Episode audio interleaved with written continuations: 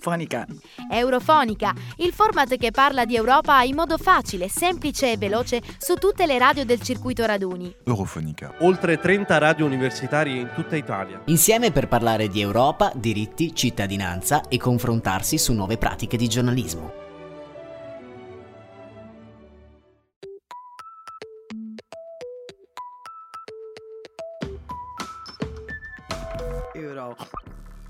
Eurofonica. Ciao a tutti e bentornati al nostro appuntamento settimanale con Eurofonica. Io sono Chiara Andreazza e in questa mezz'ora, insieme a Martina Garziera e Lorenzo Unisto, faremo il punto sulle ultime novità da Bruxelles. Eurofonica.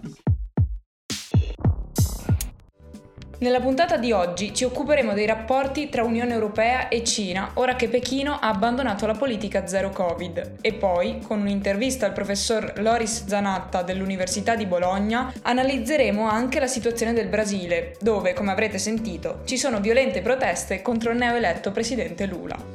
Prima, però, gli ultimi aggiornamenti dal più grande scandalo che abbia mai coinvolto il Parlamento europeo, il cosiddetto Qatar Gate. Eurofonica. Nell'ultima puntata, a dicembre, vi avevamo raccontato le prime fasi dello scandalo, intervistando a riguardo anche la vicepresidente del Parlamento europeo Pina Picerno. Se ve la siete persa, vi ricordo che potete riascoltarla su raduni.org o sulla vostra piattaforma di ascolto preferita. Ad ogni modo, niente panico, ora faremo di nuovo un po' d'ordine negli eventi. Se ricordate, lo scorso dicembre la Procura di Bruxelles aveva reso noti i risultati di un'indagine su alcuni parlamentari ed ex deputati europei che avrebbero ricevuto fondi illeciti dal Qatar. Denaro ottenuto in cambio di una rivalutazione positiva dell'immagine del Qatar da parte del Parlamento europeo in vista dei mondiali di calcio. L'inchiesta aveva portato all'arresto dell'ormai ex vicepresidente del Parlamento europeo Eva Kaili e dell'ex parlamentare Pier Antonio Panzeri, nelle cui abitazioni erano stati trovati più di un milione e mezzo di euro in contanti. Oltre a loro, oggi sono agli arresti Francesco Giorgi, compagno di Caili e assistente parlamentare dell'eurodeputato Andrea Cozzolino, e Niccolò Figata-Lamanca dell'ONG No Peace Without Justice. È invece indagato Mark Tarabella, eurodeputato socialista. Nello scandalo sono coinvolte anche le famiglie di Eva Caili e Antonio Panzeri, ora agli arresti domiciliari e alcuni assistenti parlamentari che in passato avevano collaborato con Fight Impunity, un'ONG fondata da Panzeri nel 2019. Il gruppo parlamentare maggiormente colpito dallo scandalo è quello dei socialisti democratici, anche se il numero degli eurodeputati e assistenti sospettati continua a crescere anche fuori dalle fila dell'alleanza progressista. Infatti, lo scorso lunedì 16 gennaio, la Presidente del Parlamento europeo Roberta Metsola, su richiesta delle autorità belghe, ha avviato la procedura per revocare l'immunità parlamentare di altri due eurodeputati, Mark Tarabella e Andrea Cozzolino, sospettati entrambi di essere parte della rete di corruzione messa in piedi da Panzeri. Ma notizia degli ultimi giorni è che lo stesso Antonio Panzeri avrebbe deciso di collaborare con la Procura belga dopo settimane di silenzio. Il primo a parlare con gli inquirenti era stato a dicembre Francesco Giorgi, portando agli arresti dei suoi collaboratori più stretti. Ora lo farà anche Panzeri, che si è dichiarato pentito e ha firmato un accordo che prevede un solo anno di reclusione invece che quattro, ma che lo obbliga a chiarire quali siano gli stati e le persone coinvolte nella frode. Nelle sue confessioni, Panzeri ha subito accusato Mark Tarabella dicendo di avergli consegnato a rate più di 120.000 euro. Questa è la sua dichiarazione.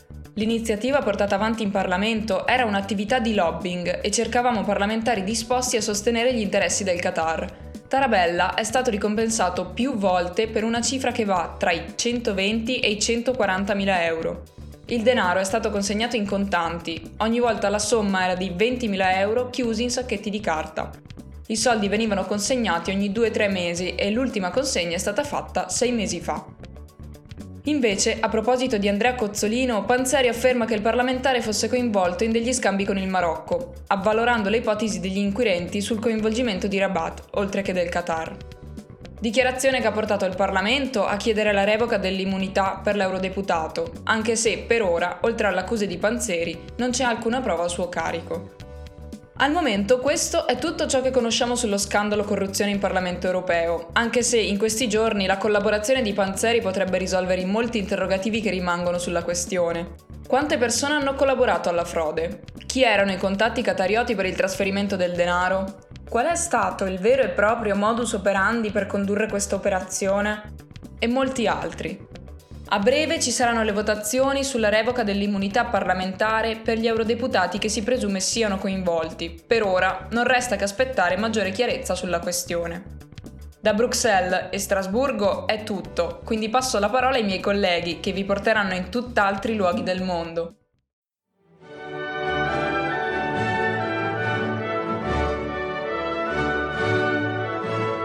Eurofonica! Eurofonica.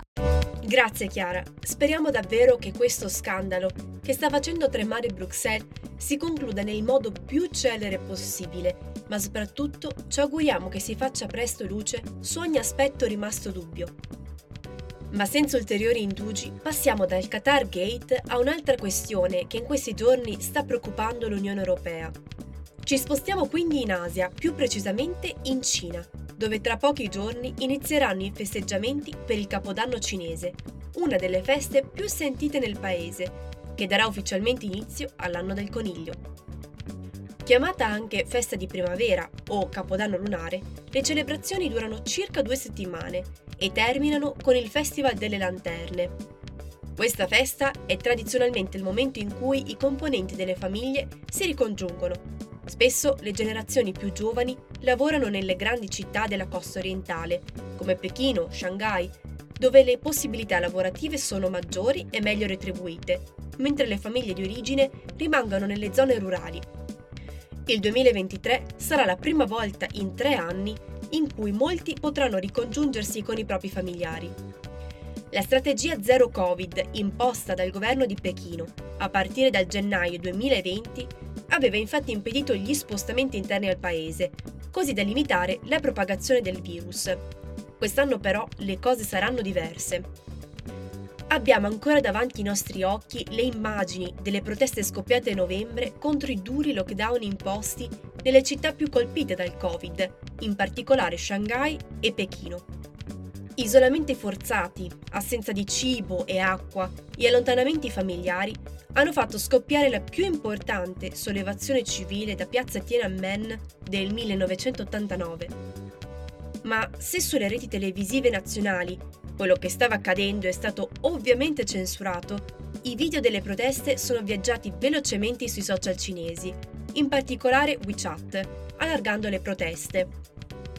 Dai filmati si possono vedere molti manifestanti condannare non solo la politica di contenimento del virus adottata dal governo, ma anche il governo stesso, un fatto inammissibile in Cina.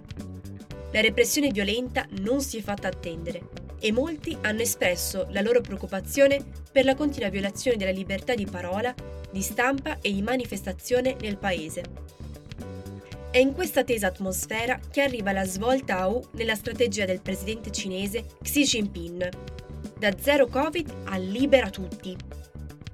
Quello che ha convinto il governo a cambiare rotta è stato, secondo Le Monde, proprio la diffusa frustrazione nella popolazione, come l'aveva chiamata Xi Jinping durante il suo incontro con il presidente del Consiglio europeo Charles Michel lo scorso 1 dicembre. A questo va aggiunto che la variante Omicron, la più presente nel paese in questo momento, ha una facilità di diffusione tale per cui ogni tentativo di controllo risulta inutile. E infatti, tolte le restrizioni, il virus di Covid-19 ha cominciato a correre. Secondo le stime di Pechino, nei 15 giorni successivi alla fine della politica zero Covid, il 70% delle persone che vivono in grandi città è stato contagiato, mentre circa 60.000 sarebbero i deceduti, ma il numero appare sottostimato e lo stesso OMS ha chiesto alla Cina di essere più trasparente sui dati emessi. Probabilmente però gli stessi amministratori cinesi hanno un'idea poco chiara dei numeri del contagio. Innanzitutto la Cina, togliendo qualsiasi forma di restrizione, ha messo fine anche al sistema di tracciamento dei positivi. In secondo luogo, il Sinovac e il Sinopharm, i vaccini prodotti e usati in Cina, danno una protezione minore rispetto a quelli usati in Occidente a base di RNA, aumentando così la possibilità di incorrere in sintomi più gravi nelle persone contagiate. A questo si aggiunga che non tutta la popolazione è stata vaccinata e all'appello mancano soprattutto le regioni rurali del paese, che oggi risultano ancora più esposte dal ritorno delle grandi città di parenti e amici per il Capodanno lunare. Per questo a Bruxelles si è cercato di correre ai ripari. Il meccanismo integrato europeo di risposta alle crisi, con una decisione comunicata dalla presidenza svedese di turno all'UE, ha caldeggiato gli Stati membri a chiedere ai passeggeri in arrivo dalla Cina di indossare mascherine FFP2 a questo si aggiunga che già molti paesi europei hanno imposto un tampone per coloro che atterrano con voli diretti dalla Cina. Questa decisione però ha infuriato il governo di Pechino, che ha minacciato contromisure nei confronti dell'Unione Europea. Ire difficilmente comprensibili, dal momento che la Cina tuttora chiede un tampone molecolare per entrare nel proprio territorio. Secondo il Financial Times, inoltre, l'Unione Europea aveva proposto alla Cina di inviare importanti forniture di vaccini di produzione occidentale, quindi basati sulla tecnologia RNA, per proteggere maggiormente la popolazione dal virus. Risposta che è stata rinviata al mittente, con un secco no grazie. La produzione di vaccini cinesi soddisfa le esigenze di garantire che tutte le persone idonee alla vaccinazione abbiano accesso ai vaccini Covid, ha affermato la portavoce del Ministero degli Esteri cinesi Mao Ning, aggiungendo che la situazione Covid in Cina è prevedibile e sotto controllo. Ma è davvero così? Molti analisti temono invece che nei prossimi mesi la situazione in Cina possa peggiorare, mettendo in crisi quelle regioni rurali che rappresentano la produzione agricola fondamentale per un paese che conta quasi un miliardo e mezzo di abitanti. Accendi i microfoni. Eurofonica Interview. Grazie Martina per averci dato tutti gli ultimi aggiornamenti sulle relazioni tra Unione Europea e Cina. Comprendiamo perfettamente che in questo momento ci sia un po' di attrito, ma speriamo anche che si possa arrivare presto ad una pacifica soluzione. Adesso cambiamo pagina e parliamo della situazione politica interna del Brasile. Come sapete, da una settimana il paese è attraversato da rivolte popolari perpetrate dai sostenitori del presidente uscente Jair Bolsonaro, sconfitto dall'attuale presidente in carica Lula. Dunque è facile comprendere come il popolo brasiliano stia attraversando una fase di malcontento. Ma quali sono le ragioni che ne derivano? Abbiamo sentito il professore Loris Zanatta che insegna storia ed istituzioni delle Americhe all'Università di Bologna ed è un esperto di populismi dell'America Latina. Naturalmente non c'è una eh, causa.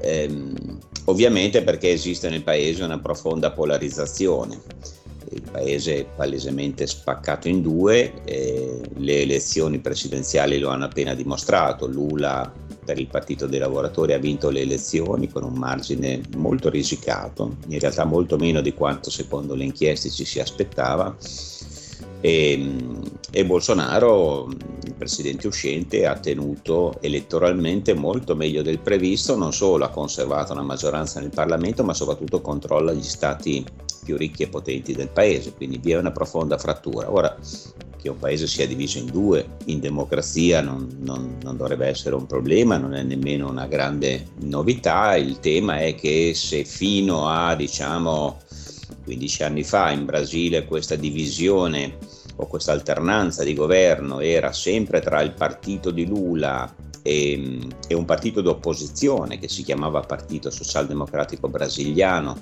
Quindi la polarizzazione è tra un partito dei lavoratori che si è per certi aspetti molto, molto radicalizzato e che probabilmente non dico che ha abbandonato perché non sarebbe corretto, ma si distanzia dal, dai tratti moderati, riformisti che aveva seguito durante il primo mandato di Lula nel 2002 e dall'altro un presidente uscente Bolsonaro che, che si richiama al, al gruppo dei, dei, dei populisti più radicali e che in particolare eh, quindi non, eh, non, riconosce la legittimità della vittoria di Lula, o almeno, per essere più precisi, una parte del suo elettorato non riconosce la, la legittimità della vittoria di Lula. Che cosa si deve questa polarizzazione? Ripeto, le cause possono essere numerose. Eh, da un lato sicuramente l'ideologia di Bolsonaro, come tutte le ideologie populiste, trasforma il suo popolo parziale, quello che lui chiama la gente de ben, la gente per bene, in tutto il popolo e quindi sostanzialmente eh, non accetta eh, di, di, essere sconfitta, come se la, la, sconfitta del suo partito significasse la vittoria dell'antipopolo, dell'antinazione. Eh, dall'altra parte, cos'è che ha cambiato piuttosto radicalmente agli occhi di una parte o della metà della popolazione brasiliana l'immagine di Lula che era così positiva quando Lula uscì dal governo nel 2010?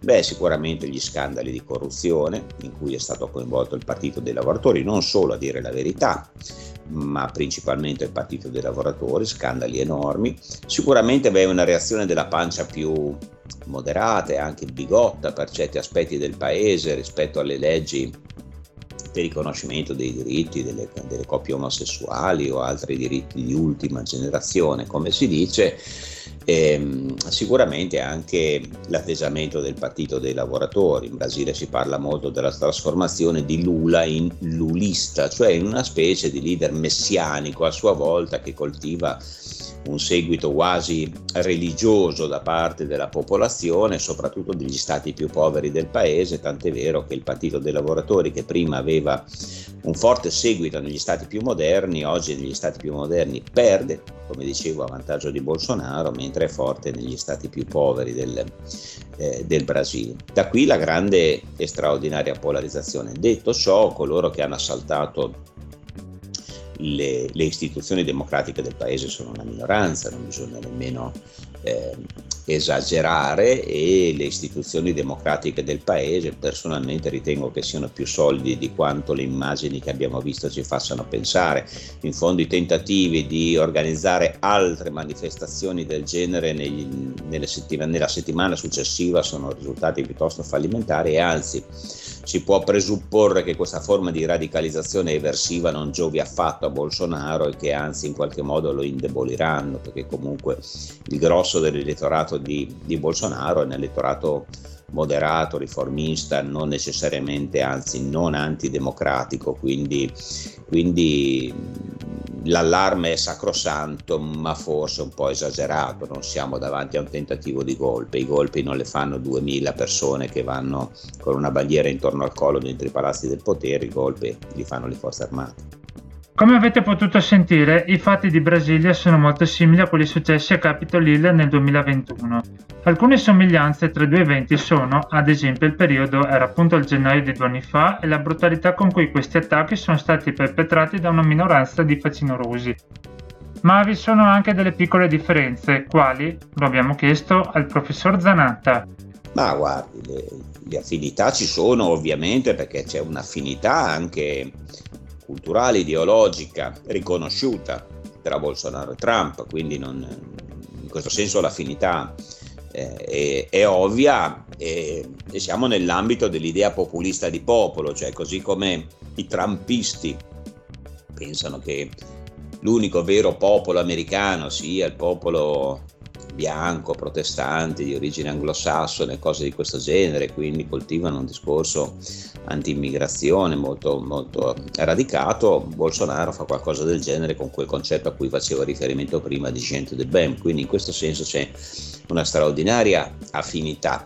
E la modalità è, è, è molto simile. Al tempo stesso devo dire che negli Stati Uniti Mm, non c'è una, una, tradizione di golpismo, militarismo, e cioè a fondamento del patto politico degli Stati Uniti c'è la Costituzione di Filadelfia, quindi io non lo so, quando anche questi facinorosi, chiamiamoli così, avessero preso il Parlamento, poi che cosa ci facevano? Cioè le forze armate degli Stati Uniti forse facevano un golpe, istituivano un regime militare? Francamente mi è sembrato mh, mm, molto improbabile, vista la cultura e e la struttura istituzionale degli Stati Uniti. Ovviamente uno si chiede se in Brasile le istituzioni siano più deboli, visto che il Brasile invece ha una storia di golpismo, di militarismo, di lunghi regimi militari, l'ultimo tra il 64 e l'85, ma un po' come dicevo prima, mh, il contesto è profondamente cambiato. La, eh,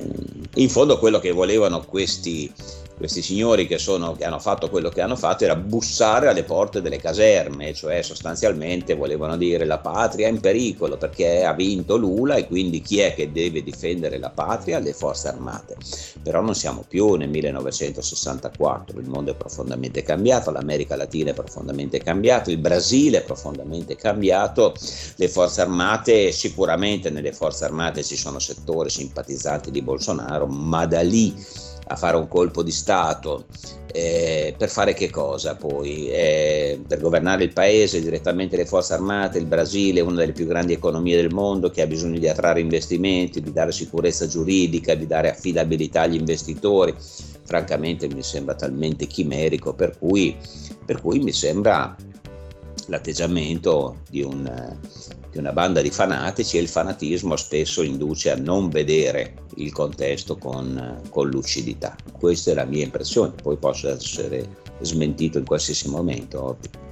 In Europa le notizie continuano ad arrivare e ad essere viste con preoccupazione. È risaputo che i governi di Cile, Ecuador e Stati Uniti hanno espresso pieno sostegno al presidente in carica Lula Dall'Unione Europea le dichiarazioni sono arrivate solo dall'alto rappresentante per la politica estera, che ha affermato come tale azione sia un vero attacco alla democrazia mondiale.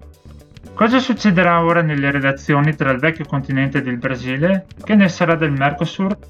Queste sono state le risposte del professor Zanatta.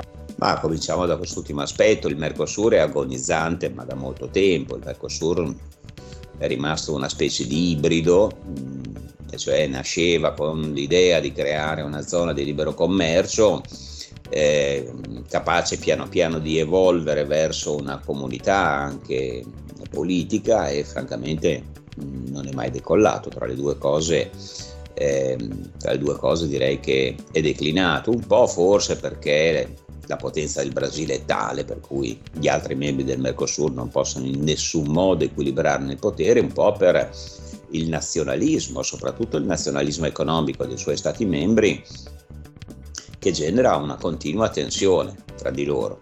Eh, e poi c'è l'instabilità, l'instabilità che anche il Brasile ha patito negli ultimi anni, ma quella argentina a confronto di quella del Brasile è infinitamente superiore, è molto difficile eh, stabilire del, degli accordi di integrazione economica con un paese come l'Argentina che è in perenne default economico, con l'inflazione quasi al 100%, quindi francamente non ho grandi aspettative dal, dal Mercosur, tanto più che l'Argentina anch'essa è in campagna elettorale, verosimilmente i peronisti perderanno e quindi di nuovo vi sarà uno scollamento politico tra Brasile e Argentina.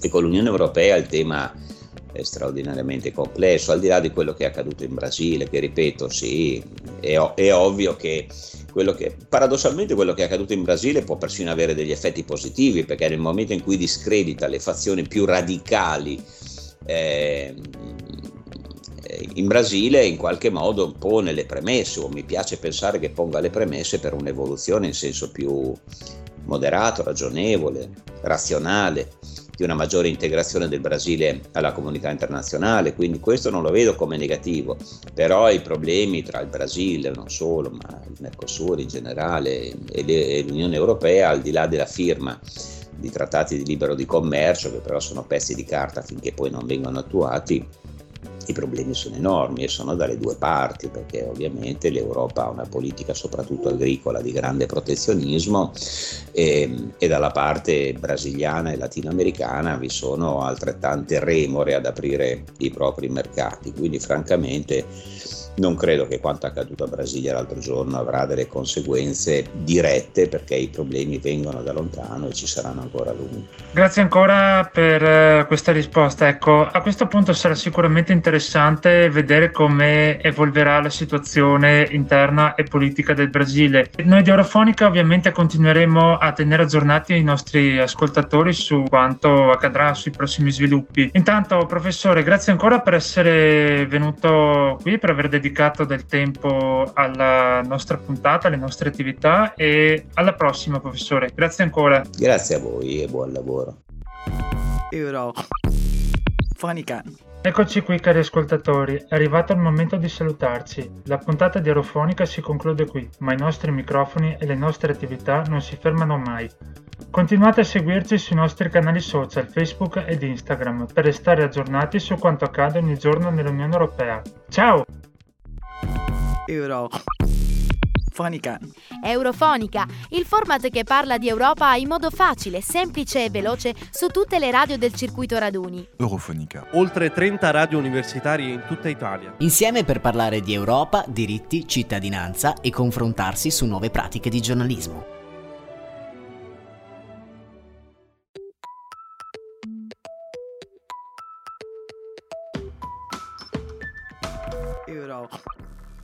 Eurofonica.